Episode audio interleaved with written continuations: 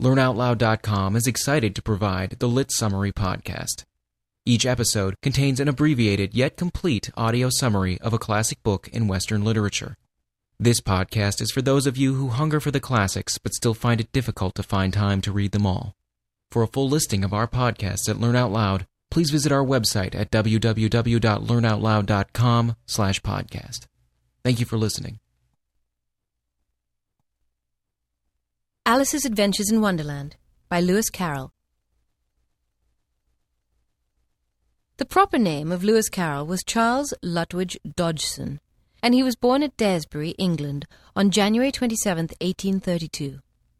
Educated at Rugby and at Christ Church, Oxford, he specialized in mathematical subjects. Elected a student of his college, he became a mathematical lecturer in 1855, continuing in that occupation until 1881. His fame rests on the children's classic Alice's Adventures in Wonderland, issued in 1865, which has been translated into many languages. No modern fairy tale has approached it in popularity. The charms of the book are its unrestrained humor and its childlike fancy, held in check by the discretion of a particularly clear and analytical mind. Though it seems strange that an authority on Euclid and logic should have been the inventor of so diverting and irresponsible a tale, if we examine his story critically, we shall see that only a logical mind could have derived so much genuine humor from a deliberate attack on reason, in which a considerable element of fun arises from efforts to reconcile the irreconcilable. The book has probably been read as much by grown ups as by young people, and no work of humor is more heartily to be commended as a banisher of care. The original illustrations by Sir John Tenniel are almost as famous as the book itself. 1. What happened down the rabbit hole? Alice was beginning to get very tired of sitting by her sister on the bank, and of having nothing to do. Once or twice she had peeped into the book her sister was reading, but it had no pictures or conversations in it. And what's the use of a book, thought Alice, without pictures or conversations? So she was considering in her own mind as well as she could, for the hot day made her feel very sleepy and stupid, whether the pleasure of making a daisy chain would be worth the trouble of getting up and picking the daisies, when suddenly a white rabbit with pink eyes ran close by her. There was nothing so very remarkable in that, nor did Alice think it so very much out of the way to hear the rabbit saying to himself, Oh dear, oh dear, I shall be late. But when the rabbit actually took a watch out of his waistcoat pocket and looked at it, and then hurried on, Alice started to her feet for it flashed across her mind that she had never before seen a rabbit with either a waistcoat pocket or a watch to take out of it. And burning with curiosity, she ran across the field after him, and was just in time to see him pop down a large rabbit hole under the hedge. In another moment, down went Alice after him, never once considering how in the world she was going to get out again. The rabbit hole went straight on like a tunnel for some way, and then dipped suddenly down, so suddenly that Alice had not a moment to think about stopping herself before she found herself falling down what seemed to be a very deep well. Either the well was very deep, or she fell very slowly, for she had plenty of time as she went down to look about her and to wonder what was going to happen next. Well, thought Alice to herself, after such a fall as this, I shall think nothing of tumbling downstairs.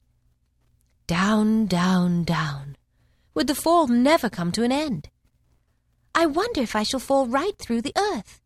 How funny it'll seem to come out among the people that walk with their heads downwards. The antipathies, I think. She was rather glad there was no one listening this time, as it didn't sound at all the right word. Down, down, down. Then suddenly, thump, thump, down she came upon a heap of sticks and dry leaves, and the fall was over. Alice was not a bit hurt, and she jumped up onto her feet in a moment. She looked up, but it was all dark overhead. Before her was another long passage, and the white rabbit was still in sight, hurrying down it. There was not a moment to be lost. Away went Alice like the wind, and was just in time to hear him say as he turned a corner, Oh, my ears and whiskers, how late it is getting! She was close behind him when she turned the corner, but the rabbit was no longer to be seen. She found herself in a long, narrow hall, which was lit up by lamps hanging from the roof. In the hall she came upon a little three legged table all made of solid glass. There was nothing on it but a tiny golden key, and Alice's first idea was that this might belong to one of the doors of the hall. But alas, either the locks were too large or the key was too small, for at any rate it would not open any of them. However, on the second time round, she came upon a low curtain she had not noticed before, and behind it was a little door about fifteen inches high. She tried the little golden key in the lock, and to her great delight it fitted. Alice opened the door and found that it led into a small passage not much larger than a rat hole. She knelt down and looked along the passage into the loveliest garden you ever saw. How she longed to get out of that dark hall and wander about among those beds of bright flowers and those cool fountains, but she could not even get her head through the doorway. There seemed to be no use in waiting near the little door, so she went back to the table, half hoping she might find another key on it, or at any rate a book of rules for shutting people up like telescopes. This time she found a little bottle on it, which certainly was not there before, said Alice, and tied around the neck of the bottle was a paper label with the words Drink Me beautifully written on it in large letters. Alice tasted it, and very soon finished it off. What a curious feeling, said Alice. I must be shutting up like a telescope. And so it was indeed. She was now only ten inches high, and her face brightened up at the thought of how she was the right size for going through the little door into the lovely garden. But alas, for poor Alice, when she got to the door, she found she had forgotten the little golden key, and when she went back to the table for it, she found she could not possibly reach it. Soon her eye fell on a little glass box that was lying under the table. She opened it and found in it a very small cake, on which the words Eat me were beautifully marked in currants. She very soon finished off the cake. Curiouser and curiouser, cried Alice. She was so much surprised that for a moment she quite forgot how to speak good English. Now I'm opening out like the largest telescope that ever was. Goodbye, feet. For when she looked down at her feet, they seemed to be almost out of sight. They were getting so far off. Oh, my poor little feet! I wonder who will put on your shoes and stockings for you now, dears. Just at this time, her head struck against the roof of the hall. In fact, she was now more than nine feet high, and she at once took up the little golden key and hurried off to the garden door. Poor Alice! It was as much as she could do lying down on one side to look through into the garden with one eye, but to get through was more hopeless than ever. She sat down and began to cry again, shedding gallons of tears, until there was a large pool all around her, about four inches deep, and reaching half down the hall. After a time she heard a little pattering of feet in the distance, and she hastily dried her eyes to see what was coming. It was the White Rabbit returning, splendidly dressed, with a pair of white kid gloves in one hand and a large fan in the other.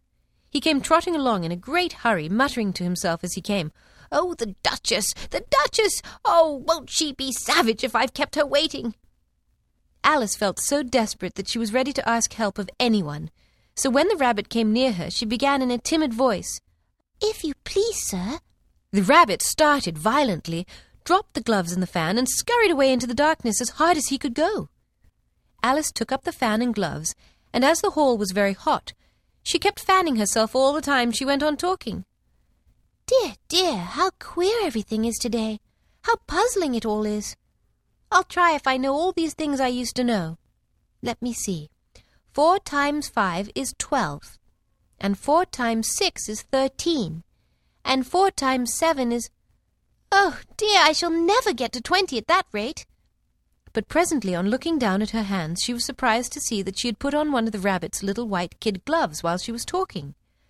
How can I have done that? she thought. I must be growing small again. She got up and went to the table to measure herself by it, and found that, as nearly as she could guess, she was about two feet high, and was going on shrinking rapidly. She soon found out that the cause of this was the fan she was holding, and she dropped it hastily just in time to save herself from shrinking away altogether. Now she hastened to the little door, but alas, it was shut again. I declare it's too bad that it is, she said aloud. Just as she spoke, her foot slipped, and in another moment, splash, she was up to her chin in salt water. It was the pool of tears she had wept when she was nine feet high. 2. The Pool of Tears and the Animals' Party. Just then she heard something splashing about in the pool a little way off, and she swam nearer to make out what it was. At first she thought it must be a walrus or hippopotamus, but then she remembered how small she was now, and she soon made out that it was only a mouse that had slipped in like herself. Would it be any use now, thought Alice, to speak to this mouse? Everything is so out of the way down here that I should think very likely it can talk. At any rate, there's no harm in trying. So she began. Oh, Mouse, do you know the way out of this pool? I'm very tired of swimming about here, O Mouse. The mouse looked at her rather inquisitively and seemed to her to wink with one of its little eyes, but it said nothing. Perhaps it doesn't understand English, thought Alice. I dare say it's a French mouse, come over with William the Conqueror. So she began again. Uh, Où est ma chatte? Which was the first sentence in her French lesson book. The mouse gave a sudden leap out of the water and seemed to quiver all over with fright. Oh, I beg your pardon, cried Alice hastily, afraid that she had hurt the poor animal's feelings. I, I, I quite forgot you don't like cats. Don't like cats, cried the mouse in a shrill, passionate voice. Would you like cats if you were me? The mouse was swimming away from her as hard as it could go, so she called softly after it. Mouse dear, do come back again, and we, we won't talk about cats or dogs either if you don't like them. When the mouse heard this, it turned around and swam slowly back to her. Its face was quite pale, with passion, Alice thought, and it said in a low, trembling voice, Let us get to the shore, and I'll tell you my history, and you'll understand why it is I hate cats and dogs. It was high time to go, for the pool was getting quite crowded with the birds and animals that had fallen into it. There were a duck and a dodo, a lory and an eaglet, and other curious creatures. Alice led the way, and the whole party swam to the shore. A very queer-looking party of dripping birds and animals now gathered on the bank of the pool of tears, but they were not so queer as their talk. First, the mouse, who was quite a person of authority among them, tried to dry them by telling them frightfully dry stories from history. But Alice confessed that she was as wet as ever after she listened to the bits of English history. So the dodo proposed a caucus race. They all started off when they liked, and stopped when they liked. The dodo said everybody had won, and Alice had to give the prizes. Luckily, she had some sweets which were not wet, and there was just one for each of them, but none for herself. The party were anxious she too should have a prize, and as she happened to have a thimble, the dodo commanded her to hand it to him, and then with great ceremony the dodo presented it to her, saying, We beg your acceptance of this elegant thimble.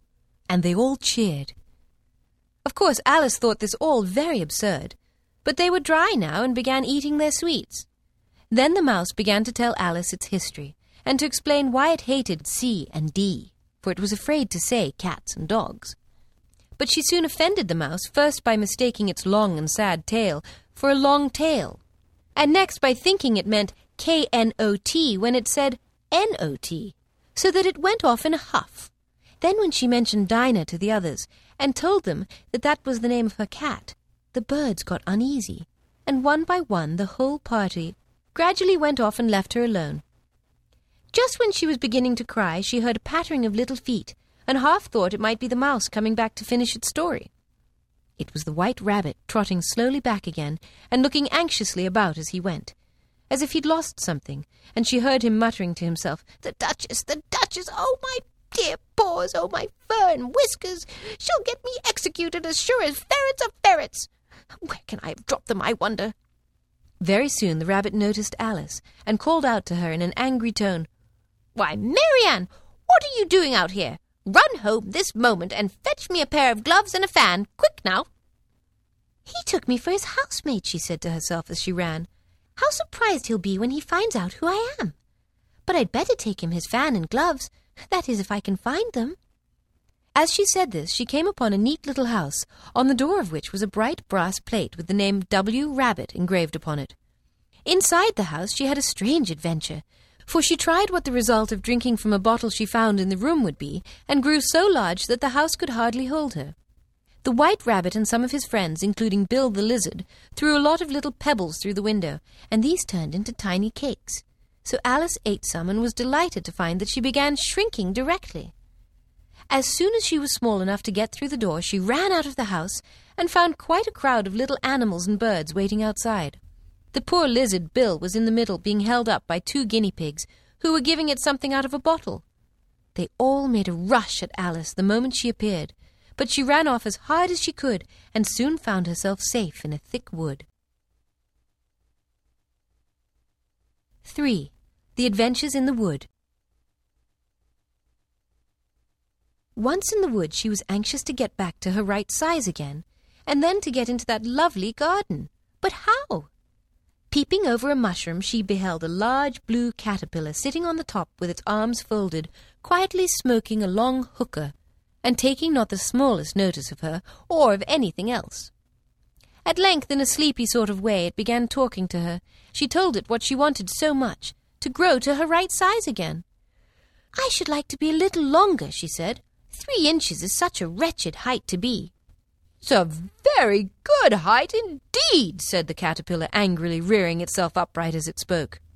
It was exactly three inches high. But I'm not used to it, pleaded poor Alice in a piteous tone. And she thought to herself, I wish the creatures wouldn't be so easily offended. You'll get used to it in time, said the caterpillar, and it put the hookah into its mouth and began smoking again. This time Alice waited patiently until it chose to speak again. In a minute or two the caterpillar took the hookah out of its mouth, and yawned once or twice, oh, and shook itself. Then it got down off the mushroom and crawled away into the grass, merely remarking as it went, One side will make you grow taller, and the other side will make you grow shorter. One side of what? The other side of what? thought Alice to herself. Of the mushroom, said the caterpillar, just as if she had asked it aloud, and in another moment it was out of sight. Alice remained looking thoughtfully at the mushroom for a minute, trying to make out which were the two sides of it. And as it was perfectly round, she found this a very difficult question. However, at last, she stretched her arms round it as far as they would go, and broke off a bit of the edge with each hand. And now, which is which? she said to herself, and nibbled a little of the right hand bit to try the effect. The next moment she felt a violent blow underneath her chin.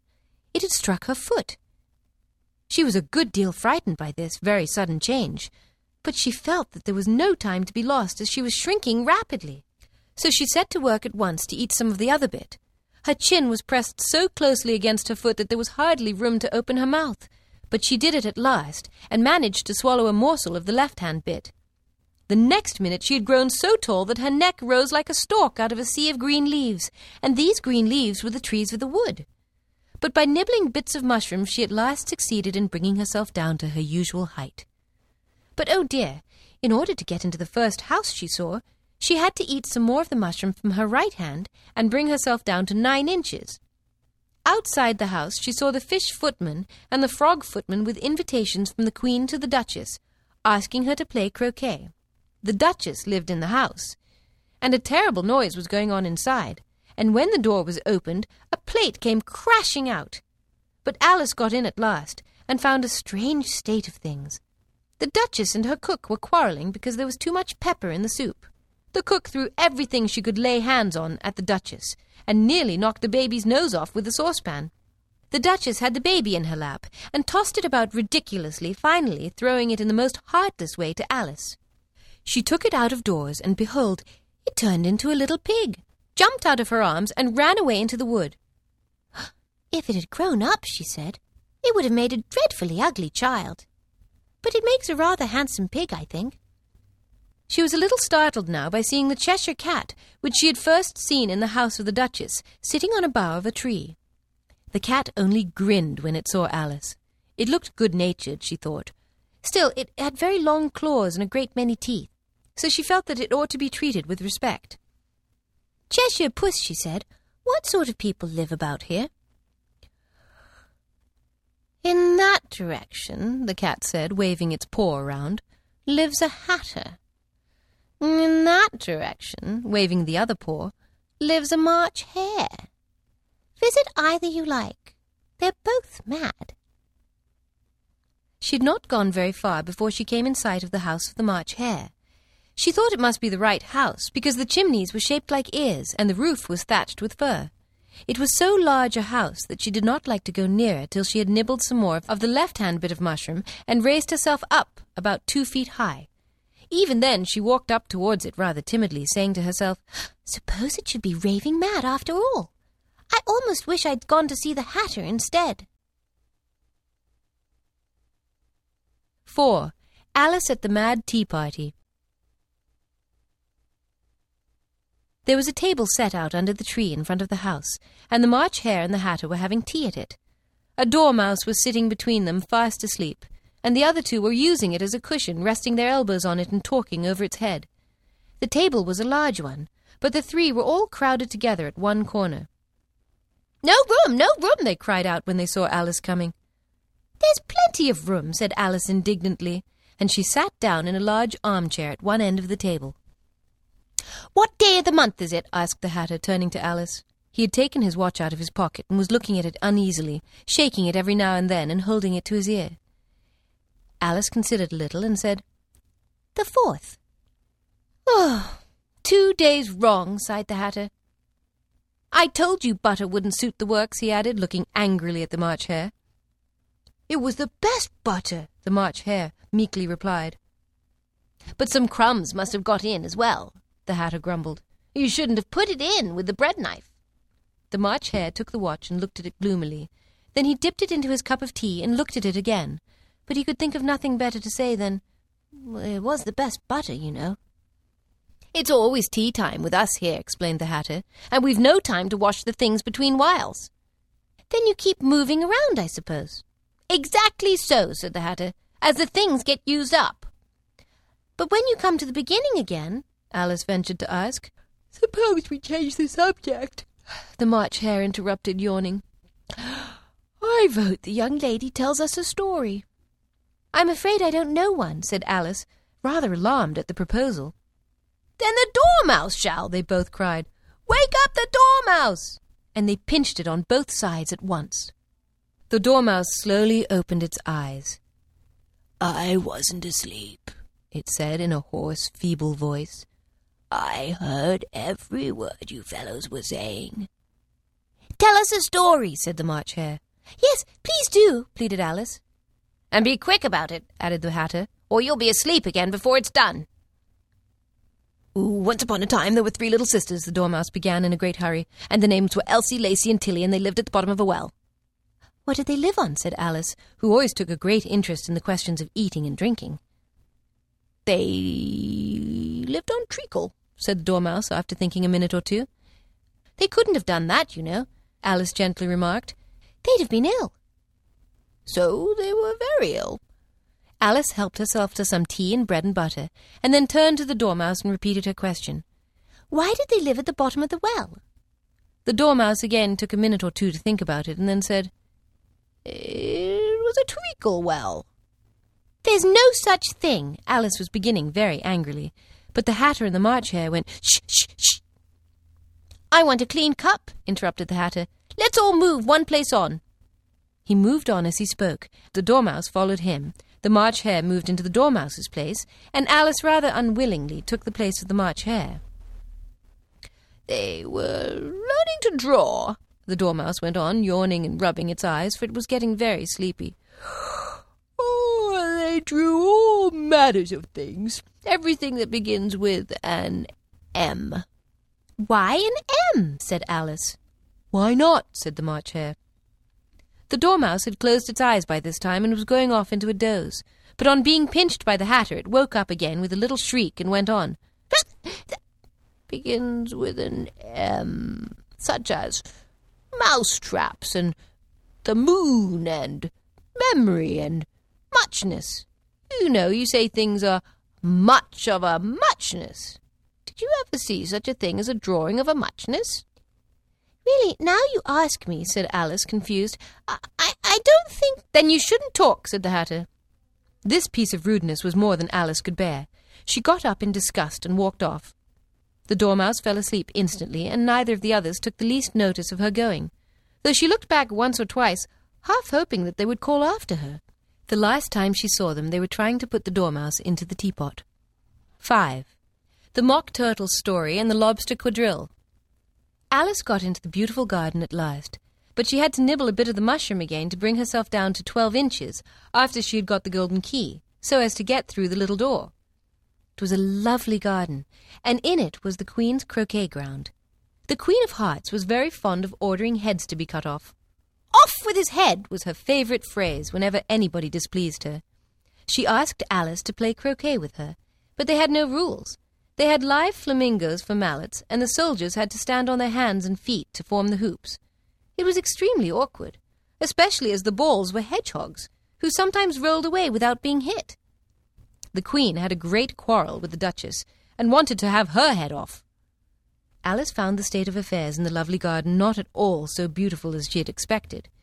But after the game of croquet, the Queen said to Alice, Have you seen the mock turtle yet? No, said Alice. I don't even know what a mock turtle is. It's the thing mock turtle soup is made from, said the Queen. I never saw one or heard of one. Come on, then, said the Queen and he shall tell you his history. They very soon came upon a griffin lying fast asleep in the sun. Up, lazy thing, said the queen, and take this young lady to see the mock turtle to hear his history. I must go back and see after some executions I've ordered. And she walked off, leaving Alice alone with the griffin. Alice and the griffin had not gone far before they saw the mock turtle in the distance, sitting sad and lonely on a little ledge of rock and as they came nearer, Alice could hear him sighing as if his heart would break. So they went up to the mock turtle, who looked at them with large eyes full of tears. This here young lady, said the griffin, she wants for to know your history. Oh, once, said the mock turtle at last, with a deep sigh. I was a real turtle. When we were little, we went to school in the sea. The master was an old turtle. Oh, we had the best of educations. Reeling and writhing, of course, to begin with, and then the different branches of arithmetic, ambition, distraction, uglification, and derision. I, I never heard of uh, uglification, Alice ventured to say. What is it? The griffin lifted up both its paws in surprise. Never heard of uglifying, it exclaimed. You know what to beautify is, I suppose. Yes, said Alice doubtfully. Uh, it means uh, to make anything prettier. Well, then, the Griffin went on, if you don't know what to uglify is, you are a simpleton. Alice did not feel encouraged to ask any more questions about it, so she turned to the Mock Turtle and said, uh, What else had you to learn? Well, there was mystery, the Mock Turtle replied, counting out the subjects on his flappers. Mystery, ancient and modern, with seaography, then drawing. The drawing master was an old conger eel that used to come once a week. He taught us drawing, stretching, and fainting in coils. The classical master taught laughing and grief, they used to say. Uh, and how many hours a day did you do lessons? said Alice in a hurry to change the subject. Ten hours the first day, said the Mock Turtle. Nine the next, and so on. What a curious plan, exclaimed Alice. That's the reason they're called lessons, the Griffin remarked, because they lessen from day to day. This was quite a new idea to Alice, and she thought it over a little before she made her next remark. Then the eleventh day must have been a holiday. Of course it was, said the Mock Turtle. And how did you manage on the twelfth? Alice went on eagerly. That's enough about lessons, the Griffin interrupted in a very decided tone. Tell us something about the games. The Mock Turtle sighed deeply and drew the back of one flapper across his eyes. Ah, Would you like to see a little of a lobster quadrille? said he to Alice. Very much indeed, said Alice. Uh, let's try the first figure, said the Mock Turtle to the Griffin. We can do without lobsters, you know. Which shall sing? Ah, you sing, said the Griffin. I've forgotten the words. So they began solemnly dancing round and round Alice, every now and then treading on her toes when they passed too close, and waving their forepaws to mark the time, while the Mock Turtle sang this very slowly and sadly. Will you walk a little faster? said a whiting to a snail. There's a porpoise close behind us, and he's treading on my tail. See how eagerly the lobsters and the turtles all advanced. They're waiting on the shingle. Will you come and join the dance? Will you, won't you, will you, won't you, will you join the dance?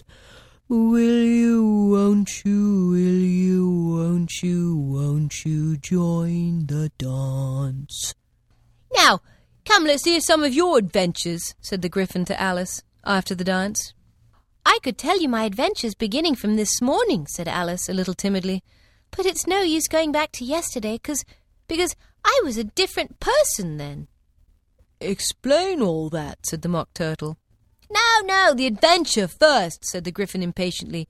Explanations take such a dreadful time. So Alice began telling them her adventures from the time when she first saw the White Rabbit. After a while, a cry of, The trial's beginning! was heard in the distance. Oh, come on, said the Gryphon, and taking Alice by the hand, it hurried off. What trial is it? Alice panted as she ran, but the Gryphon only answered, Come on! and ran the faster. 6. The Trial of the Knave of Hearts. The King and Queen of Hearts were seated on their throne when they arrived, with a great crowd assembled about them, all sorts of little birds and beasts, as well as the whole pack of cards. The knave was standing before them in chains, with a soldier on each side to guard him, and near the king was the white rabbit with a trumpet in one hand and a scroll of parchment in the other. In the very middle of the court was a table with a large dish of tarts upon it. They looked so good that it made Alice quite hungry to look at them. I wish they'd get the trial done, she thought, and hand round the refreshments. But there seemed to be no chance of this, so she began to look at everything about her to pass away the time. Silence in the court! cried the rabbit. Herald, read the accusation, said the king. On this, the white rabbit blew three blasts on the trumpet, and then unrolled the parchment scroll and read as follows The Queen of Hearts, she made some tarts, all on a summer's day. The Knave of Hearts, he stole those tarts and took them quite away. Consider your verdict, the king said to the jury. Uh, not yet, not yet, the rabbit hastily interrupted. There's a great deal to come before that. Call the first witness, said the king, and the white rabbit blew three blasts on the trumpet and called out, First witness! The first witness was the hatter. He came in with a teacup in one hand and a piece of bread and butter in the other. Uh, I beg your pardon, Your Majesty, he began, for bringing these in, but I hadn't quite finished my tea when I was sent for. Take off your hat, said the king to the hatter. But it is mine, said the hatter. Stolen? the king exclaimed, turning to the jury, who instantly made a memorandum of the fact. I keep them to sell, the hatter added as an explanation. I've none of my own. I'm a hatter. Here the queen put on her spectacles and began staring hard at the hatter, who turned pale and fidgeted. Give your evidence, said the king, and don't be nervous, or I'll have you executed on the spot. This did not seem to encourage the witness at all. He kept shifting from one foot to the other, looking uneasily at the Queen, and in his confusion he bit a large piece out of his teacup instead of the bread and butter. Just at this moment, Alice felt a very curious sensation, which puzzled her a good deal until she made out what it was. She was beginning to grow larger again, and she thought at first she would get up and leave the court. But on second thoughts, she decided to remain where she was as long as there was room for her. Uh, I'm a poor man, Your Majesty, the Hatter began in a trembling voice, and I hadn't but just begun my tea, not, not above a week or so. And what with the bread and butter getting so thin, and, and the twinkling of the tea. The twinkling of what? said the king. Oh, it began with the tea, said the Hatter. Of course, twinkling begins with a T, said the king sharply. Do you take me for a dunce? Go on.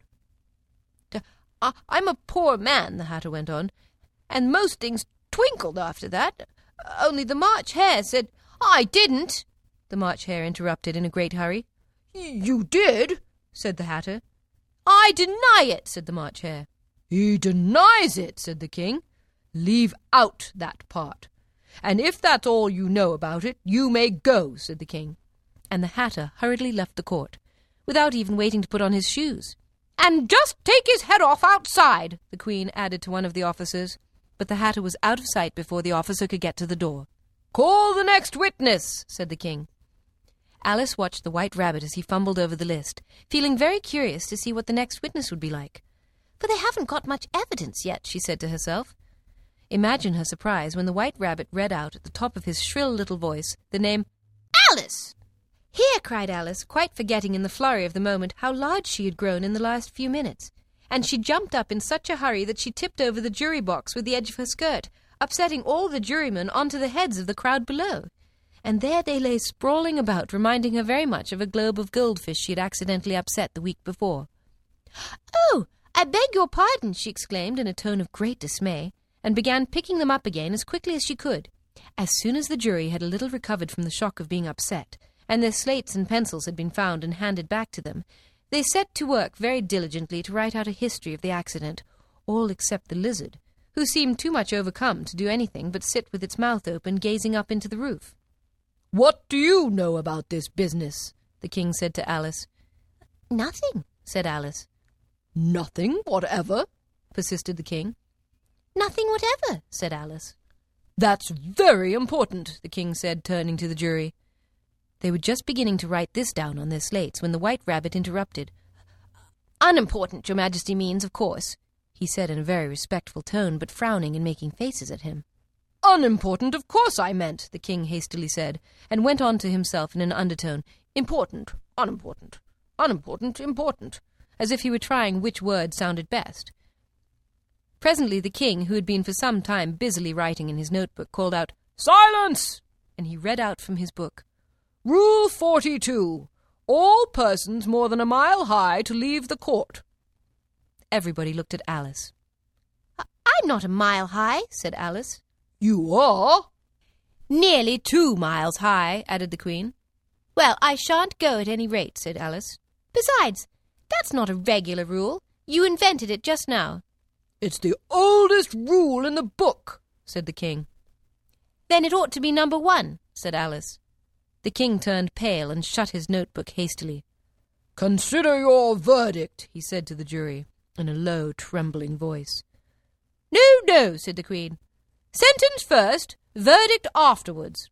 Stuff and nonsense, said Alice loudly. The idea of having the sentence first. Hold your tongue, said the Queen. I won't, said Alice. Off with her head, the Queen shouted at the top of her voice. Nobody moved. Who cares for you, said Alice. She had grown to her full size by this time. You're nothing but a pack of cards. At this, the whole pack rose up into the air and came flying down upon her. She gave a little scream and tried to beat them off, and found herself lying on the bank with her head in the lap of her sister, who was gently brushing away some dead leaves that had fluttered down from the trees on her face. Wake up, Alice dear, said her sister. Why, what a long sleep you've had. Oh, I've had such a curious dream, said Alice. And she told her sister, as well as she could remember them, all her strange adventures. And when she'd finished, her sister kissed her and said, It was a curious dream, dear. Certainly. But now run into your tea, it's getting late. So Alice got up and ran off, thinking while she ran, as well she might, what a wonderful dream it had been.